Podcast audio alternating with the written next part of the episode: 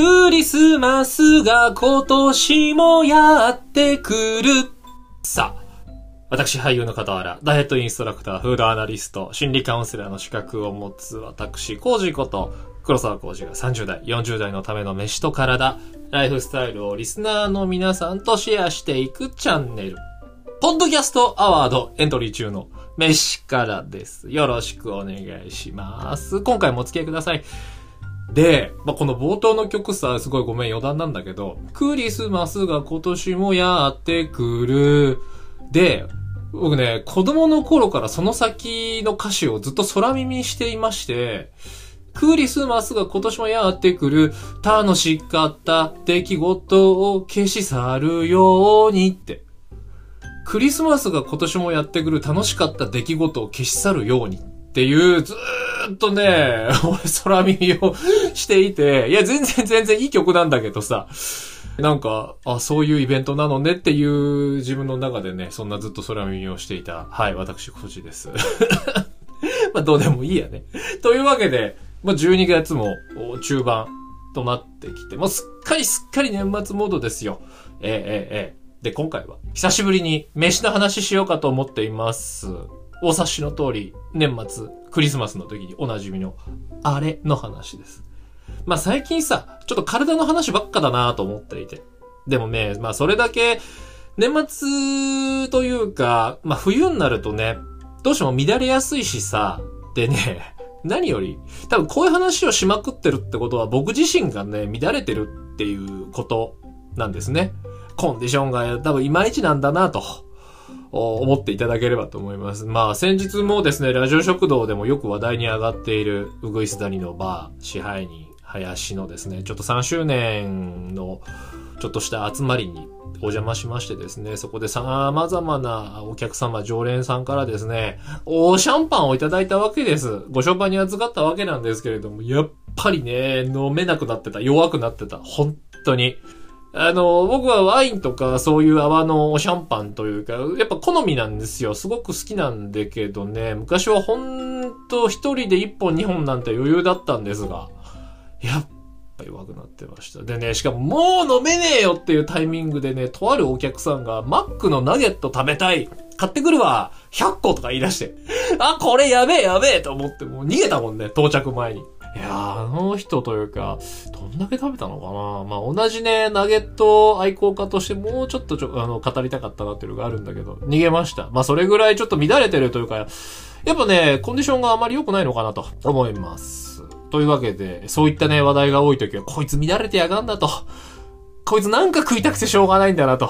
生温かく見守っていただければと思います。で、まあ、ちょっと余談が長くなったんですが、まあ年末クリスマスと来てですね、外食がもちろん、ん、家でもちょっと違う量、豪華な料理を作る人多いかと思います。これを聞く方はですね、どうしても男性の方が多いかと思いますけれども、まあもうね、ありがたいことに女性の方もいるんですが、どうすか今年の年末。なんか予定あります？作る予定とか。一応ね、今まだコロナっていうのもあるからさ、家で、えー、引き続きね、ゆっくり過ごすよって方も多いんじゃないかと思います。まあ、コロナがなくても、ここ数年、えー、年末クリスマス家でゆっくり過ごすっていう人非常にまあ増えてはいるんらしいんですが、ちょっと予定があるよっていう方、なんかしようかなって思っている人にですね、今年はこれを手作りしてみてはどうかいっていうのを私、個人から提案したいと思います。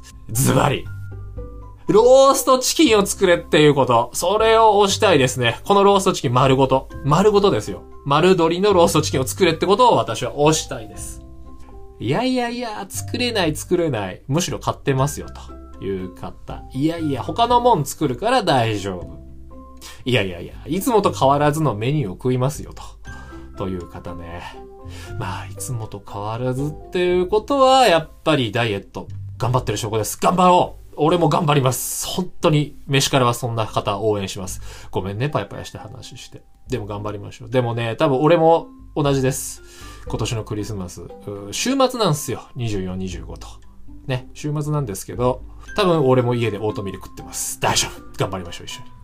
で、まあ、他のもん作るわっていう人、なんだろう、毎年何かお決まりがあるのかななんかローストビーフとか、シチューとか、他に何かね、お魚好きな人もいるかもしれないけれど。うん、まあそういう方はいいです。うん。よし、作れ。うん。牛を食っときゃいいや。はい。え、でもさ、やっぱ丸ごとのチキンって、やっぱテンション上がるじゃない。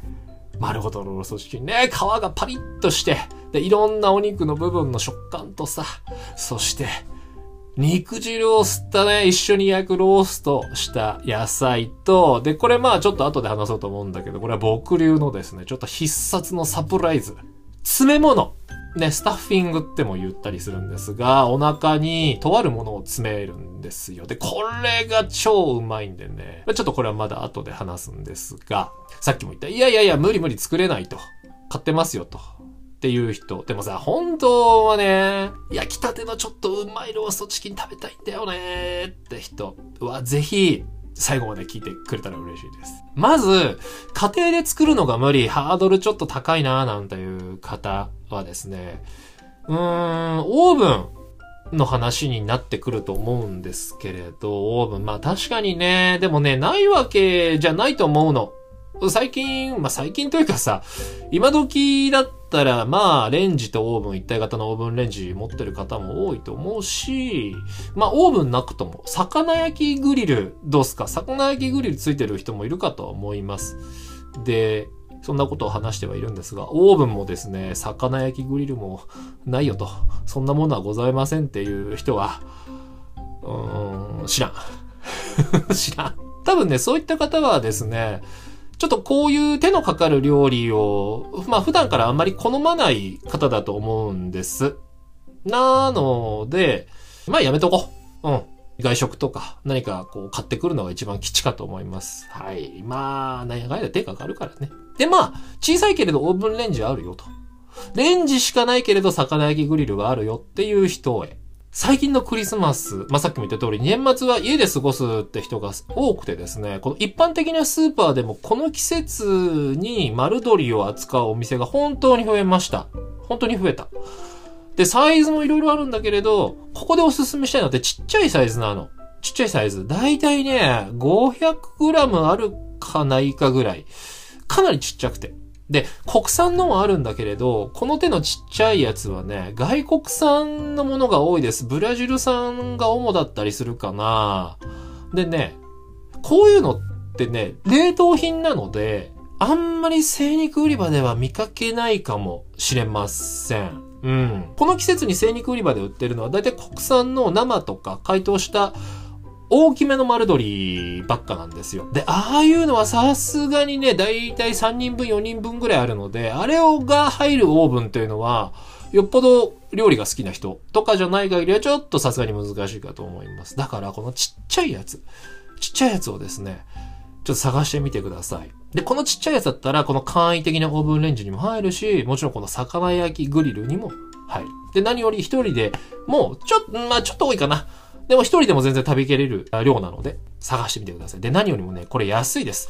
お店によってはだいたい600円前後で売ってますね。国産のさっき言った生の4人前ぐらいの1キロぐらいの丸鶏だとだいたい1000円、1200円ぐらいかななんですけど、この冷凍のちっちゃいやつだったら600円前後です。ちなみにね、花正、おなじみの花正で結構売ってます。業務用スーパーは、どうかな？ちなみにうちの近所、僕の行ってる業務スーパーには売ってないです。あとはね、エスニック系食材屋さん、アジア系とかハラル系の食材屋さんに、このサイズの丸鶏大体売ってます。やっぱね、みんな好きなんだよね、このサイズの。で、これだったら足を縛ったりしてコンパクトにしたら、まあまあオーブンに入ります。で、ちなみにこのサイズ、ちっちゃいんでね、扱いやすいんですよ。なので、でっかい鍋にも入ったりするから、サムゲタンとかね、丸鶏のポトフみたいなね、豪快煮込みにも使えるので、ちょっと気に入った人はですね、今後お試しくださいませ。で、まあ、オーブンないよって、魚焼きグリルしかないっていう人はちょっとまた後で、えー、話すのです。まず先に丸鶏をオーブンで焼く場合の話からしていきたいと思います。まず、レシピ、味付けとか焼き時間なんかはね、えー、いろんなバリエーションがあるので、詳しいことは、調べてください。はい。お決まりの調べろ。これですよ。だって切りないもん、レシピ言い出したら。本当に。で、いろんなのあるからさ、まあ大きさとか、あの、ご家庭のオーブンの出力にもよってもいろんなのあるから、これ調べよう調べてください。はいはい、お決まりのです。えで、なんかね、下味なんかもいろんな味付けあります。えー、和風もあれば、まあ洋風のもあるんだけれど、個人的にはね、マキシマムのスパイスがいいかもしんない。いや、かもじゃなくて、一番うまいかもしれない。マキシマムのスパイス。だってうまいんだもん、これ、本当に。うまいし、ほんとね、肉料理、特に鶏を焼くときにいい感じにチューニングしてある感じがしますね。マキシマムのスパイス。まあ、いろんなね、ミックススパイスがあるし、なんだろう、調味料の売り場に行くと、ローストチキン用のシーズニングも売ってるので、そういうところに頼るのは全然ありかと思います。味付け失敗したくないからね。うん。なので、味付けもどうぞお好みで。ただ、ここでは、ちょっと私流のちょいとしたコツをいくつか紹介をしたいんですが、まずですね、これ準備段階なんだけれど、意外と他のレシピとかで書いてないのが、これね、生でも冷凍もなんだけれど、絶対に室温に戻して、これ絶対に。で、鶏に限らず、大きなお肉、ね、塊肉を扱うときは、これね、やっぱり室温に戻すのがまず基本です。プロ中のプロとかに言わせると、いや、そうでもないっていう方もいるんだけれど、やっぱり最初のうちはちょっと室温に戻してからやりましょう。うん。で、中心まで火が入らないしね。で、温度差でドリップがバーって流れちゃうのもあるので、室温に戻してからきっちり、えー、焼くとか、仕上げをするとかにしましょう。あとね、お腹の中、丸鶏のお腹の中、これもちろん内臓を抜いてあるんですけれど、掃除がしっかりされてないので、塩をじゃんじゃかじゃんじゃか入れて揉み込んで、きれいに洗ってください。中にある血とか汚れ、きれいに掃除しよう。これをきっちりしないと、ちょっとその血とかで生臭くなったりするので、これも大事です。でね、ここす、で、これからはね、すごく重要な話なんだけれど、皮、鶏の皮。これはパリッとさせたいじゃん。ぐんやりしたブヨブヨした皮うまくないじゃない？やっぱり。まあまあまあ、ちょっと人の好みだとは思うんだけれど、やっぱり僕はパリッとした皮が大好きです。クリスピー。でね、このパリッとはね、このある程度解凍したら、さっきも言った腹を洗って、で、詰め物を詰めてから、で、下味をつける前に、これね、ちょっとさっと蒸したりとか、熱湯をかけて、この表面の皮をね、ピーンと晴らすんですよ。そのままだとさ、たるんでるじゃない？これにちょっとだけ火を入れてあげて、パッと晴らしてあげる。で、その後に軽く下味をつけて、冷蔵庫なんかに、えー、ラップをしないまま突っ込んで一晩ぐらいね、一晩ぐらい突っ込んで乾燥させてあげてください、表面を。で、これはね、北京ダックで必ず使われる手法で、よくさ、中華料理屋とかの、こう、軒先というか、厨房とかにぶら下がってたりするじゃん、あいつら。ブラーンと。それはね、やっぱきちんと皮を乾燥させて、パッと晴らして、きっちりこうクリスピーに仕上げるためのコツなんだよね。これをしないと、皮がパリッとクリスピーにならないのよ。一番ダメなのはこの工程踏まないで、じっくり焼かないで、高温め、なんかめんどくさいって言って皮がブヨブヨなままね、高温なんかでバッと焼いちゃったりすると、焦げてるくせに皮はブヨブヨ。で、油もしっかり流れてくれないから変に油っぽい。なんていうチキンになったりします。これは別にローストチキンじゃなくても、えっ、ー、と、普通の鶏もものソテーとかにもね、通用する技法というか作り方なんだけれどさ、なんだろう。市販のね、よくあるこう、お安めのローストチキン。あるよね。この時期になると。並ぶじゃない。たくさんいろんなところに。特に、まあ大体足だよね。ローストチキンレッグって言って売ってたりするけれど。これね、ものによっては実は焼いてなかったりするのよ。焼いてないの、実は。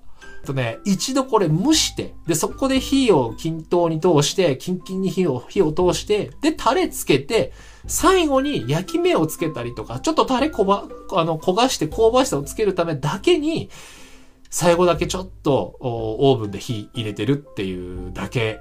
え、そんな品もあったりするのね。なのでね、あの、私が子供の時にスーパーで買ってきたあの、ローストチキンなんてさ、もう子供の頃なんかももうごちそう中のごちそうだったわけ。なんだけれど、もう皮はブヨブヨ。で、味なんかはさ、ローストチキンってよりも焼き鳥なんだよね。あの、照り焼きというか、あの、甘辛のタレ塗ってあるだけみたいな。全然今思えばローストチキンでも何でもなくって。で、肉はゴムみたいだしさ。うーん、でもね、それでもやっぱ、子供の頃はさ、もう、え、ずーーっと一晩中もう骨をしゃぶってたぐらい、テンションがぶち上がっちゃったんだけど、やっぱ大人になってね、自分でローストチキンを作って食べた時に、驚愕したよね。うまさに。ほんと。自分で作ったくせに、うわこれうめえと思って自分で手作りすると。で、まあ、コツ三つ目としてはですね、で、ここからがそのさっき言ってこのサプライズ的な要素につながってくるんだけど、これ詰め物。専門用語で言うとスタッフィングなんて言い方もするんだけど、これもね、いろいろなレシピがあります。レシピによってはハーブしか詰めませんとか、香味野菜しか詰めませんなんていうレシピもあるんですが、僕的にはですね、米を詰めろと。声を大にしていたいです。米を詰めろ。これ最高だぜ。肉を食べ進んでいくと、この発掘される肉汁を吸った米。ほんと、超うまい。これ、たまらんよ、本当に。まあ、あの、厳密に言うとですね、米というか、ピラフなんだけどね。で、もちろんこれ生米ではなくて、かなり固めに炊いたご飯。かなり固めに炊いたご飯。これ肉汁を吸うからさ、かなり固めに炊いたご飯を、事前に、えー、バターだったり、えー、ニンニクハーブを効かせて、あとはね、僕の場合はキノコのみじん切りかな。うん。キノコのみじん切りを入れて、まあ、炒めて、まあ、要はチャーハン、ピラフを作っておいて、で、焼く前にこれをお腹に詰めます。うん。このピラフを固めに炊いたやつね。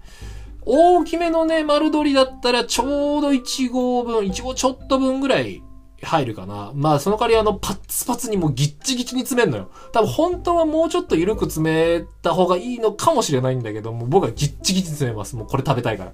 もうねもうすっからかんのおめえの腹に詰めてやんよと。はい。で、まあ、あの、皮、あの、さっき言ったちょっと火通して晴らす前に詰めないと、閉じれないからさ。おめえのたるんだ皮で、蓋してやんよと言ってね。で、幼児かなんかで、えー、縫い刺しをしてきっちり、えー、腹を閉じて、さっき言った軽く蒸したりとか熱湯をかけて皮を剥らすんだけれど、それで焼いたらもう、くっそうまいガーリックバターピラフちゃんが発掘されるっていう寸法ですよ。肉汁をたっぷり吸って。で、その時にちょうど米にもいい感じに火が入るというか、という仕上がりになってるのでね、この詰め物、米、入れるのは本当に本当におすすめです。意外とね、これやったことない人多いみたい。自炊が、自炊というか料理得意な人でも、これ話すと、ええー、本当って言われ、うん、驚かれるね。米、詰めてみてください。で、ここまでは、えー、丸ごとの鶏の話、えっ、ー、と、オーブンで焼く話なんですが、ここからは、魚焼きグリルしかないよとか、えー、魚焼きグリルの方が使いやすいかななんていう人向けの話です。グリルはさ、高さがないからやっぱ入らないのよ。丸ごとだと。ね。で、まあ最近ね、すごいおったかいグリルなんかはさ、高さがあるから、もしかしたら入るのもあったりするのかなまあでも普通は入らないよね。入らない。入らないんだったら開けばいい。平たくすりゃいい。つうわけで。丸ごと買うのは同様同じなんだけれど、この鳥の背中の方、背骨の方から真っ二つにして、それを開いて、平たくすればいいんですよ。これあの、サムネイルに貼っておきます。はい。こういう感じに、えー、開いてもらえればいいわけで。あの、もちろん真っ二つにしちゃったら、ぶ、あの、分離しちゃうからさ。ね。お、なんか、お腹の方は残して、背中の方だけ切って、ブリンと開いてください。もうまさにさ、あの、魚の開きだよね。でね、余談なんだけれど。若鶏のディアボラ風って聞いたことない？若鶏のディアボラ風。そう、これね、みんな大好き。サイゼリアの鶏肉のソテーメニュー名なんだけれど、これね、イタリアのすごいクラシックな鶏料理のスタイルで、このディアボラっていうのが悪魔っていう意味があるんだけれど、実はね、この開いた鳥の状態が翼を広げた悪魔に見えるっていう意味と、まあ、サイゼリアの味付けはかなり、えー、マイルドになってたりするから、そんなに感じないんだけれど、このね、本格的に作ると、ニンニクと唐辛子が効いていて、まあまあ、えー、ペペロンチーノ、おしゃれに言うとあの、アーリオオーリオっていう味で、結構パンチがある味なんですよ。なので、えー、こういう悪魔的な、このディアボラっていう名前になったみたい。このね、ディアボラスタイルで、ぜひちょっと焼いてみてはいかがでしょうかということですね。で、話を戻すと、この開いて、平たくした鶏を焼くんだけれど、手順は丸鶏と一緒ね、えー、室温に戻して、えー、皮を剥らすために、ちょっと火を通して、えー、皮目を乾燥させるっていうこと。で、さすがに開いてるから詰め物は無理なんだけれど、まあ味付けももちろん同じく、好みの味付けで。ただまあやっぱり、このディアボラスタイルで行くんだったら、ガーリック、ハーブを効かせて焼きたてにレモンなんかビャッと絞って、えー、豪快食べるなんていうのもいいよね。ただね、このスタイルでやるとグリルだとね、必ず焦げちゃうんで、必ず弱火で、やってください。で、最初はね、ホイル二重かなんかに被せて、特に足だったり手羽先の先端の方って焦げやすいから、ちょっと手間なんだけれど、ここにホイル巻きつけて、なるべく焦げないように。で、仕上げの時にホイルを外してこんがりさせてみましょう。とにかく弱火弱火で様子を見ながら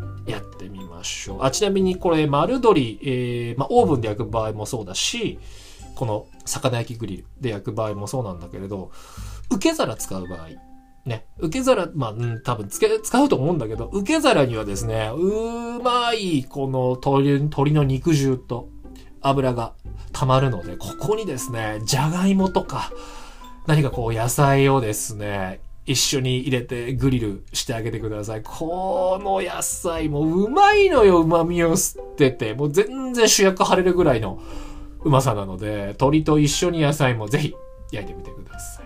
とね、今回は、年末、クリスマスにお家何か作ろうかな、なんかやろうかな、なんて思っている人にですね、改めておすすめしたいローストチキンの話でした。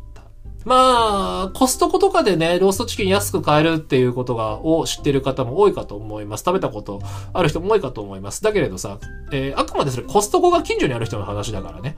コストコ近所にない人とかって、やっぱローストチキン丸ごと美味しいの食べた食べるって結構難しいと思うんですよ。うちでは焼かない。お店でもなかなかローストチキン丸ごと買えるってところも少ないからさ。ね。なので、ちょっと、えー、勇気を出して家で作ってみてはどうなんだろうってことです。小さめを買って、室温に戻して、お腹に米詰めて、皮張らせて、軽く乾燥させたら、おいち、おいち、ローストチキンができるよっていう話、皮がパリッとしててね、最高よ。うん。多分ね。多分。そっから先は知らないよ。ね、味付けとかね、焼いて失敗したとか。っていうのは、そ、そこは知らん。そっからはちょっと、うん。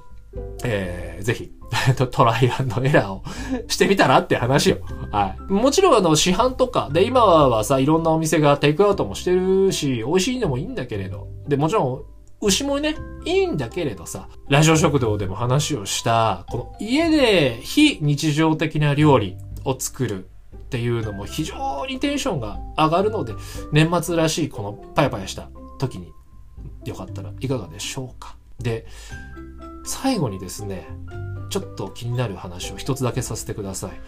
最近ですね、この食肉の価格高騰というニュース聞いたことある人いるかと思います。いきなりステーキだったり、吉野家が牛肉の高騰から大幅な値上げをしたというニュースもあります。これらはですね、調べたら、コロナが理由だったりとか、一時的なことでもなくて、もっともっと根本的なことであったり、最近の、こう、急なね、情勢だったり、経済の変化で、下手をするとずっと続くかもしれないという情報もあります。以前もちょっとだけネタにした代替肉だったり、この培養肉というのも実は最近あってですね、ゼロから作る培養肉も盛んに話題に上がっていることもあり、で、かつね、この業界のバイオベンチャーがかなりの資金調達をしているそうです。これらもですね、えー、実はこういった食肉の価格高騰に原因があるそうです。飯からではですね、この話題をもうちょっと、もうちょっとというか、しばらく追っていきたいと思います。ちょっとまじ、もうちょっとどころかかなり真面目な話にはなると思うんですけれども、なんとかなんとか、えー、私なりに噛み砕いて、まずいところは、難しいところはいつものお決まりの自分で調べるスタイルで、えー、必ず話題にしたいと思いますのでですね、気になる方はぜひ聞いてみてください。食肉の価格高騰。なかなか深刻な問題ですよ。ねえあの、今でこそさ、すごい安価に手軽に口にできるようになったお肉。ね、今の若い世代はわからないと思うけれど、僕、僕みたいな40代、50代が子供の頃はね、高級品だったんすよ。かなりかなりかなりかなり、かなり高級品だったの。ね、そんなことになっちゃうのかななんて思います。これからどうなるのかなって。焼肉食べ放題とかシュラスコなくなったら俺どうしようと思うよ。俺の唯一の楽しみそこだからね。で、あの、前も何回も言ってる通り、あの、和牛のあの、霜降りの肉、僕食べれないからさ、食べれないっていうか好きじゃないから。ああいう肉。ほんとね、ああいう輸入の赤身の、もう、キョンキョンの赤身の肉が大好きなんですよ、僕は。なので、あれが食べれなくなったらと思うと、ほんと悲しいんで。うん。ちょっとこのニュース、気をつけて追っていきたいと思います。と、最後にちょっとシビアなお話をしましたが、とりあえず今年の年末、クリスマス、年末年始？うん。お家でゆっくりなんていう人。肉焼けとりあえずやっぱ、肉焼け丸ごと焼け楽しいんだよって話。結局ね、人類は、みんな肉食なんだよ。ね。本当にお肉大好きだね。みんな。そんな感じで今回は、えー、そんな肉の話をしてきました。それではまた次回の飯からでお会いしましょう。バイバイ。